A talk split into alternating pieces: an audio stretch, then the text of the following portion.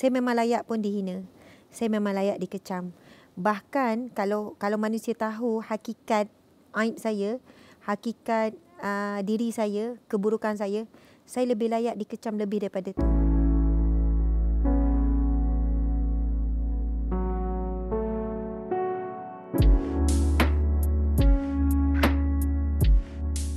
Assalamualaikum warahmatullahi wabarakatuh. Saya Ustazah Asma binti Harun uh, mengucapkan selamat datang ke rumah kami dan ini adalah anak-anak perempuan. Nanti kita akan jumpa anak lelaki. Jadi jom jemput masuk.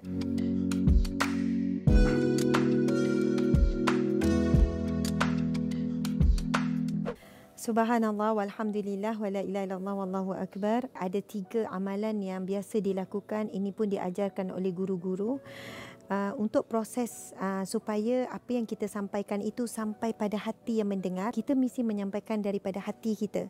Jadi, apa yang kita perlu buat adalah yang pertama, perbanyakkan istighfar. Dalam perjalanan tu banyakkan istighfar. Sebelum menyampaikan kuliah walaupun dalam waktu yang suntuk, istighfar. Mohon ampun dengan Allah, bersihkan hati sendiri dulu. Sebab boleh jadi dalam penyampaian itu nanti akan diuji dengan perasaan riak, ujub, sum'ah, ingin dipuji dan sebagainya. Ataupun mungkin diuji dengan perasaan letih, malas ataupun kecewa dengan melihat reaksi penonton dan sebagainya. Masya Allah, Allahu Akbar. Jadi itu yang pertama istighfar. Yang kedua iaitu doa yang mana Nabi Musa AS berdoa kepada Allah ketika Allah perintahkan Nabi Musa AS pergi menyampaikan dakwah kepada Fir'aun. Lalu Nabi Musa berdoa, Rabbi syurahli sadari. Ya Allah, wahai Tuhanku, lapangkanlah dadaku. Wa yassili amri, permudahkanlah urusanku. Wahlul uqdatan min lisani yafqahu qawli. Dan bukakanlah belenggu yang mengikat lidahku agar mereka memahami apa yang aku perkatakan. Jadi ini satu doa yang sangat powerful, yang sangat hebat tuan-puan sekalian. Sebab sebelum kita menyampaikan sesuatu kebaikan, kita kena lapang dada kita dulu. Dan kita mohon bantuan Allah untuk permudahkan dan lancarkan lidah kita. Masya Allah. Yang ketiga tuan-puan sekalian, iaitu satu doa yang diajarkan oleh Nabi juga. Bismillahirrahmanirrahim. Allahumma ya Allah alhimni rushdi berikanlah kepadaku ilham yang jelas ilham yang lurus. Wa a'idni min syarri nafsi. Dan aku mohon perlindungan perlindungan daripadamu ya Allah. Lindungilah diriku daripada kejahatan hawa nafsuku. Jadi tuan-puan sekalian kita mohon perlindungan daripada Allah daripada kejahatan keburukan sifat kita dalam menyampaikan. Beremosi menyampaikan mengikut uh, apa ni nafsu dan sebagainya. Dan mohon Allah lindung daripada perkataan-perkataan yang tidak benar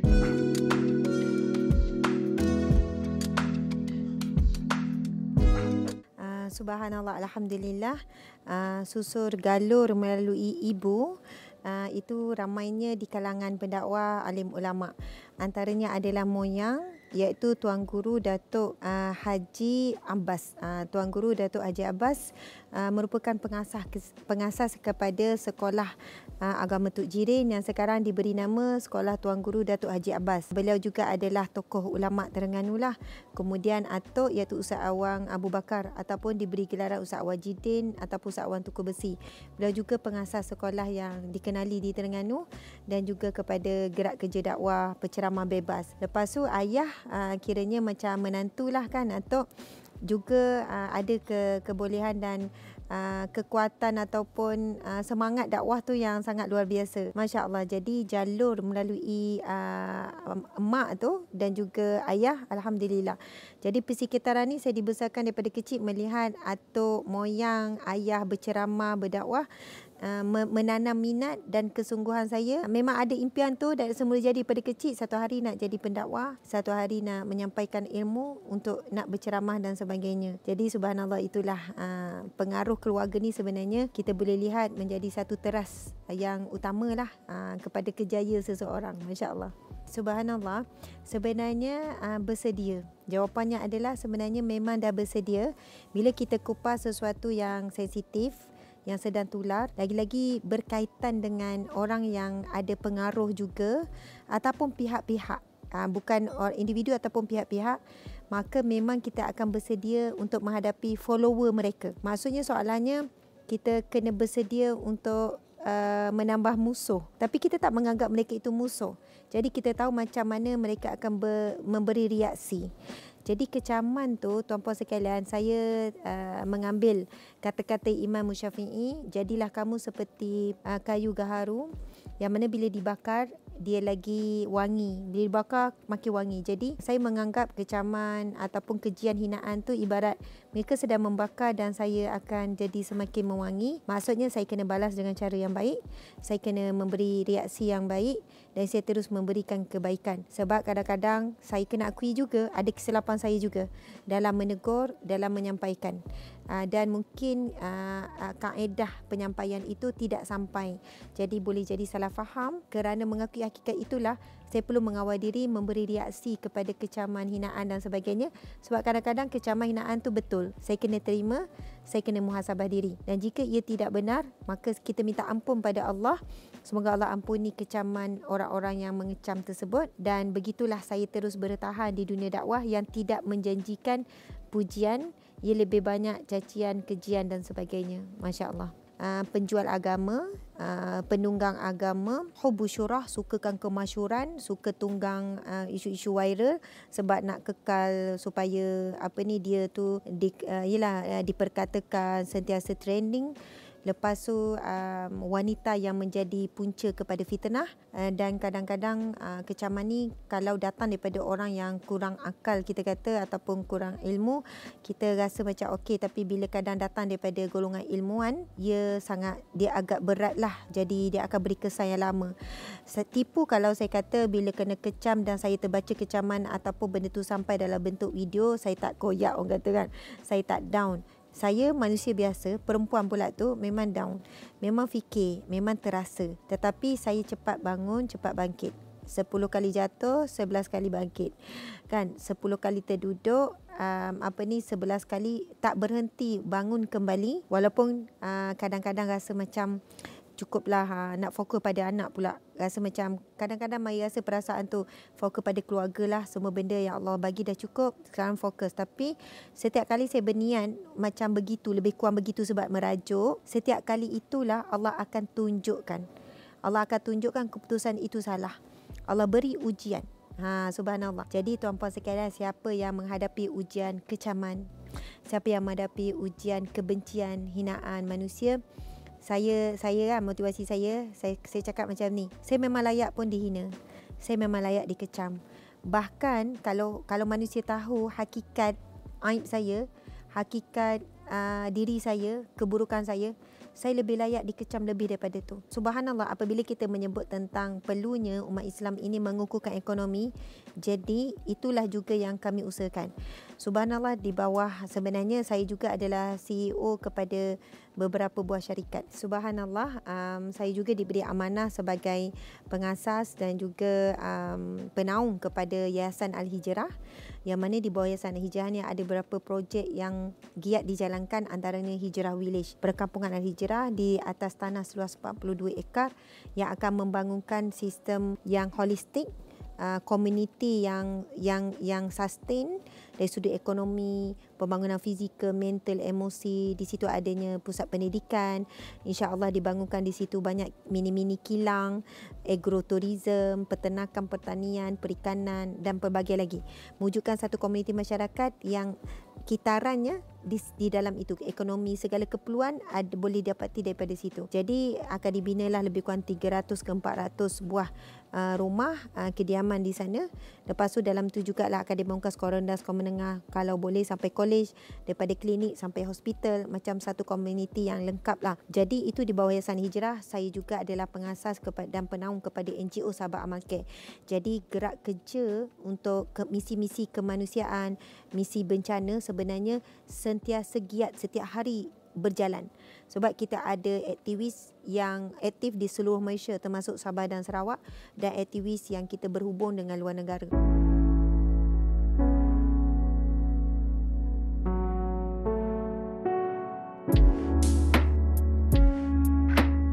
Subhanallah, Alhamdulillah.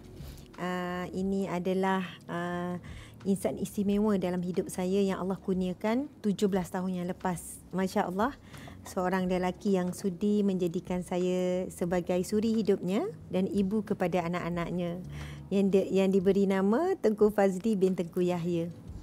Umur 20 20 berapa ya? Umurnya 42 tahun ni. Ah, Masya Allah 42. Kami beza 3 tahun. Saya 39 dan Encik suami 42. 40 tahun 3 bulan. Oh 40 tahun 3 bulan 7 hari. yelah yelah tu. Betul lah? Betul. Betul lah? Bulan 5, bulan 8. 3 okay, bulan. Betul. Baik baik. Subhanallah tuan-puan sekalian. Uh, Alhamdulillah daripada perkahwinan yang dibina pada 6 hari bulan 11 2005 Allah mengurniakan kepada kami seramai tujuh orang anak tiga lelaki empat perempuan Subhanallah soalan ni saya kena jawab dengan jujur uh, Alhamdulillah sebenarnya dalam pengurusan keluarga dan anak-anak suami lebih banyak mainkan peranan. Walaupun saat suami sangat sibuk ketika bertugas menjadi pensyarah sebelum ini, selama 16 tahun beliau seorang pensyarah di sebuah universiti. Tapi dalam bab pengurusan anak-anak, sebenarnya beliau lebih daripada saya. Antara sebabnya, Encik Suami selalu bagi tahu, uh, beliau telah redha dan mewakafkan saya dalam dunia dakwah. Contohnya, kalau sebelum ni kan, sebelum situasi hari ini, peringkat awal-awal saya terlibat dengan dakwah, kadang-kadang dalam satu hari, lima lokasi ceramah. Empat lokasi tu memang biasa. Kadang-kadang sampai lima. Dan ada waktunya, saya yang tinggalkan uh, encik suami dengan anak-anak, tiga hari dua malam, saya bergerak dengan tim, empat hari, tiga malam, kadang pernah pergi keluar negara. Dan suami akan jaga anak A to Z seorang-seorang tujuh orang dengan kerjasama yang sangat luar biasa daripada encik suami kerana kami saling memahami tanggungjawab masing-masing. Apabila kita letak rules, no gadget. Anak-anak pun tak ada gadget, kita juga mengehat sangat gadget tu di depan anak-anak. Kalau ada urgent sangat, kita gunakan dalam bilik tanpa anak tengok. Selesai kerja kita, kita keluar.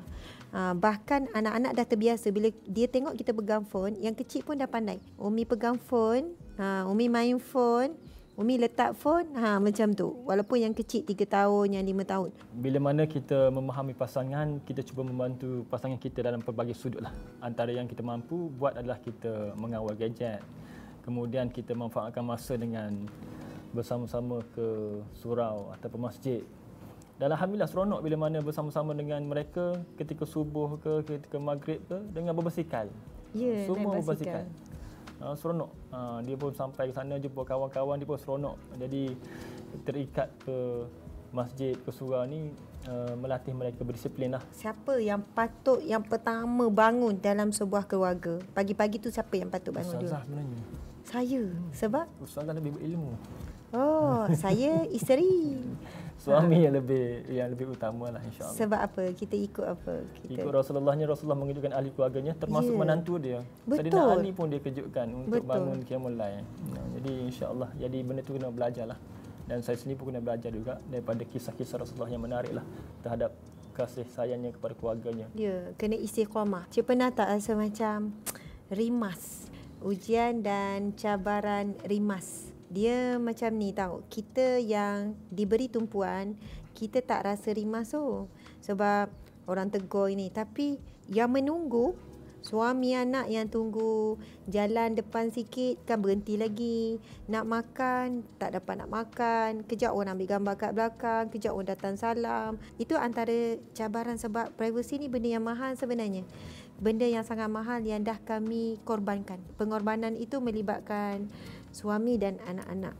Bila kita bercakap tentang privacy ni memang betul lah uh, kita punya masa bersama keluarga itu jadi terhad. Okay? Kita nak ke sana ke sini tu memang kita memikirkan apa yang kita akan hadapi. Kita boleh jangka apa yang kita hadapi. Jadi uh, satunya macam Ustaz kata kita cuba berlapang dada. Kita belajar untuk berlapang dada. Belajar untuk berlapang dada macam mana? Kita katakan sebagaimana Ustaz sudah sebut, hari ini kita raikan orang, kita menggembirakan orang, insya-Allah esok-esok Allah menggembirakan kita pula. Dalam keadaan kita tak jangka pun. Dan kita kena berterima kasih dan juga lah sebab kita diberi peluang dan kita ada kelebihan hari ini disebabkan ramai yang mengikuti yang menyokong perjuangannya lah. Kalau tanpa mereka pun kita tidak boleh sejauh ini. Betul. Jadi lama-lama kita mikir secara positif-positif lama-lama kita boleh terima boleh terima secara perlahan dan kefahaman itu juga perlu uh, sentiasa difahamkan kepada anak-anak. Betul. Jadi bila sama-sama faham, walaupun memakan masa, insya-Allah lah boleh terima lah. Sekarang pun saya rasa saya boleh senyum, kadang-kadang boleh senyum juga lah. Yeah. Orang ambil gambar, kadang-kadang kita sambil-sambil perlu ambil gambar pun ada juga berlaku. Ambil gambar walaupun terhenti-henti. Cuma time-time nak makan, nak sampai ke mulut tu, memang kita fikirlah, bagilah ustazah makan dulu. Ya, sebab memang biasa kebanyakan tempat makan, ustazah takkan makan banyak. Ha, di mana-mana restoran ataupun di mana tempat ceramah pun pergi ceramah, makan tu benda yang sangat penting untuk tenaga kan berceramah tapi tak dapat makanan yang secukupnya untuk ceramah. Jadi kadang-kadang sampai sampai separuh jalan ceramah dah lapar-lapar sampai dah hilang tenaga kemudian kata apa? Hypo. Hypo dan sebagainya. Jadi kalaulah mereka faham uh, alhamdulillah. Tapi jika mereka tak faham, rasa bersalah dalam hati tu sebab kena pastikan makan tapi tak dapat makan. Jadi benda tu sangat penting. Dia sering juga kadang-kadang nak makan pun terhalang dan sebagainya. Kalaulah lepas makan, bergambar tak ada masalah. Janji usaha makan sepuasnya dulu, barulah kita bergambar, tak ada masalah. Yang ini cabaran-cabaran sebab apa? Sebab uh, kadang-kadang tu uh, kualiti time bersama keluarga tu yang kita titik beratkan kan. Jadi kita terpaksa mencari satu tempat yang privacy, uh, shopping komplek yang privacy, ke mana-mana yang privacy. Bukan kata nak berlindung tapi terpaksa Uh, berlindung juga untuk menjaga uh, hubungan keluarga itu. Sebab di sinilah permulaannya. Kalau kuat keluarga kita, Betul. maka kuatlah perjuangan ini. Betul. Kalau lemah keluarga kita, dia akan jadi lemah di luar sana. Cuma Betul. samalah dengan orang lain pun, permulaan suami isteri itu bermula pada pagi dengan suami pasangan tu. Kalau dengan pasangan datang kerja, dengan pasangan kita dah ada mood yang negatif ataupun ada pertengkaran, uh, perselisihan, dia akan efek seluruh hari dia. Sehinggalah kita minta maaf antara satu sama lain selesai, barulah tenang. Ha, Betul. Jadi, jadi itulah yang kita perlu fikirkan. Jadi insya-Allah lah kita belajar menerima dan kita belajar untuk memberi kerana kehidupan kita lebih pada memberi daripada menerima. Dakwah yang dimulakan lebih kurang lima tahun yang lepas dimulakan dengan secara yang serius uh, sehingga uh, encik suami minta saya berhenti kerja dan sebenarnya disokong oleh ibu dan ayah juga melepaskan satu jawatan yang sangat disayangi di JAKIM dan di Jabatan Agama Islam Negeri Sembilan. Masa tu menjawat jawatan sebagai penolong pengarah uh, pegawai awal Islam. Jadi um, setelah 9 tahun ya, akhirnya bila merasakan bahawasanya dunia dakwah memerlukan tumpuan dan keputusan yang besar dibuat bukan mudah ya kita dah stabil, kita dah ada gaji tetap, kita dah ada fokus, kita dah ada pangkat dan sebagainya nak lepaskan. Tetapi melepaskan sesuatu yang disayang untuk perkara yang lebih disayangi, maka itulah yang dibuat langkah pertama. Selepas itu, Masya Allah, Encik Suami bagi support yang sangat terbaik menyusun atur gerak kerja dakwah daripada seorang tambah-tambah sekarang ni tim kita lebih kurang dalam 150 orang. Saya nak sebutkan untuk 5 tahun atau 10 tahun akan datang uh, hajatnya impian kita adalah supaya bukan saya bu, Ustazah Asma melahirkan lebih ramai lagi Ustazah Asma ataupun melahirkan ramai lagi para pendakwah dan itu telah dibentuk daripada sekarang secara sistematik. Uh, di kalangan tim kita dah melatih de, uh, hari demi hari di kalangan staff yang ada kemampuan di sudut ilmu dan penyampaian. Untuk menyampaikan di media sosial dan saya sendiri memang mengambil inisiatif untuk melatih mereka menegur cara penyampaian membentuk karakter dan sebagainya. Sebab saya kata satu masa saya akan semakin tua kudrat saya semakin ni tapi kamu generasi muda yang akan mengambil alih. Jadi mereka yang selalu bersama dengan saya sebab itu tim penyelidikan ada lebih kurang 10 orang tim media tim dakwah ada lebih kurang 20 orang jadi di situlah sebenarnya saya mengharapkan akan lahirnya pelapis-pelapis untuk jangka masa yang panjang untuk meneruskan dakwah. Tuan-puan dimati Allah sekalian dan saya juga berharap saya mati di jalan dakwah sama dengan suami, sama dengan anak-anak. Maksudnya saat nafas akhir itu ada dalam keadaan menyampaikan dakwah. Saya kami tidak ada langsung plan. Mungkin umur 50 kita rehat lah. Umur 50 kita pencen lah. Sebenarnya tak pernah sebut plan begitu. Kalau orang tanya apa plan bukan lima tahun sampai akhir hayat adalah dalam usaha dakwah yang tidak henti. Tuan-puan sekalian, ada satu hadis Nabi sallallahu alaihi wasallam Nabi bersabda ini hadis yang sahih dan ini antara menjadi motivasi kami kalau baca hadis ini rasa sebab Nabi sallallahu alaihi wasallam bersabda sesungguhnya perumpamaan orang alim, orang yang berilmu itu dengan abid, orang yang kuat ibadah ibarat seperti perumpamaan aku saya Rasulullah beritahu perumpamaan Nabi dengan orang yang paling rendah di kalangan kamu. Jauh sangat beza ya. Sebab orang kuat ibadah ramai sebenarnya. Uh, banyak zikir, banyak solat, banyak puasa. Tapi kuat ibadah ni untuk diri sendiri. Manakala orang alim ni dan Nabi menyambung lagi hadisnya, Nabi menyebut sesungguhnya orang alim itu didoakan oleh para malaikat, oleh uh, binatang-binatang, ikan-ikan di lautan sehinggakan serangga-serangga masuk suruh makhluk mendoakan kebaikan untuk orang yang memberikan kebaikan yang memberikan ilmu pengetahuan. Tuan-puan sekalian, sebab itulah sebenarnya ujian jadi pendakwah ni, penyampai ilmu ni berat, uh, dikecam, dihina, difitnah. Um, dengan uh, dia ada pihak yang menjadi yang konsisten mencari salah uh, nak supaya kita berhenti dan melemahkan. Tidak ada istilah pencen, rehat, nak berhenti, nak bila nak slow down. Orang tanya ustazah, ustazah nak slow down bila?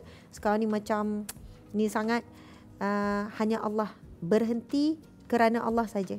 Kerana Rasulullah berhenti kerana nafas sudah ataupun kudrat dah tak ada. Jadi itulah dia masya-Allah mudah-mudahan legasi dakwah ini akan berkembang lebih tersusun, lebih sistematik, lebih dinamik. Masya Allah, Alhamdulillah. Uh, teruskanlah berdakwah selagi mana kefahaman kita bahawa dakwah itu adalah satu kewajipan. Jadi kita tidak boleh berhenti kerana manusia, tidak boleh berhenti kerana uh, kata-kata manusia dan tidak boleh berhenti kerana halangan, cabaran sepanjang jalan. Teruskan sehingga kita sudah tidak berdaya dah. Uh, jadi satu. Yang keduanya adalah kita kena selalu ikhlas. Ikhlas benda yang mahal. Ikhlaslah dinilai oleh Allah Subhanahu Wa Taala dan ikhlas juga akan sentiasa diuji diuji di awal dia diuji pertengahannya diuji di akhirnya seandainya akhir tu ikhlas insya-Allah itulah yang kita boleh uh, rasa uh, lega boleh rasa uh, tenang sebab keikhlasan itu yang paling mahal akan dinilai oleh Allah Subhanahu Wa Taala. Kalau kita rasa di awal dah tak mampu nak ikhlas, di pertengahan tak mampu nak ikhlas kerana pujian manusia, kerana habuan dunia dan sebagainya, maka kita boleh rasa dah kita berjuang kerana manusia kerana uh, pujian kerana habuan dan sebagainya. Insyaallah moga-moga kan doakan uh, keikhlasan itu sentiasa bersama-sama dalam hati uh, ustazah untuk menyampaikan. Dan insyaallah benda itu bertahan sampai bila-bila. Sebab benda itulah guideline satu pertalian di antara kita dan Tuhan. Kita ikhlas kerana Allah Subhanahu Wa Taala. Itulah sumber kekuatan. Kalau kita buat kerana manusia, sedikit ujian pun kita dah gugur.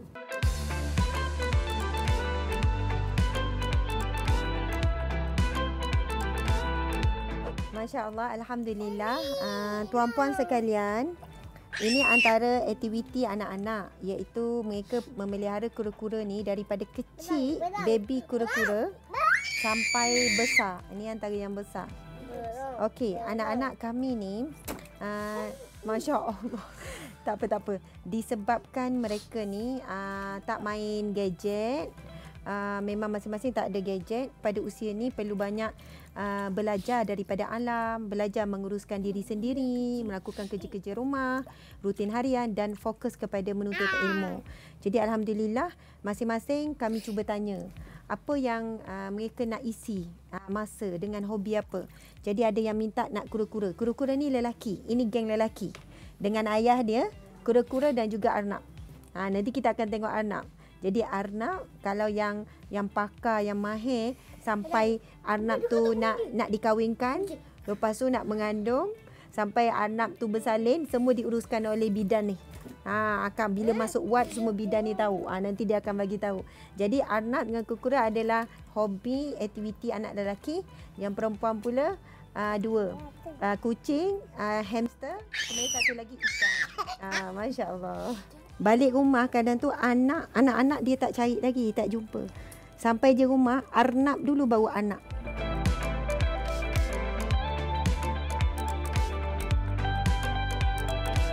Subhanallah, uh, ucapan saya buat encik suami yang tercinta. Uh, terima kasih uh, di atas keredaan encik terhadap saya kerana redha seorang suami terhadap isteri itu adalah suatu yang paling mahal yang menjadi sebab seorang isteri itu masuk syurga adalah melalui antaranya melalui jalan redha seorang suami. Dan bila encik selalu sebut perkataan redha pada saya, abang redha, abang redha, Uh, itulah antara uh, perkataan ataupun azimat yang paling mahal dalam hidup saya. Uh, dan saya nak ucap terima kasih banyak-banyak kerana Encik telah melucutkan hak banyak hak Encik sebagai seorang suami.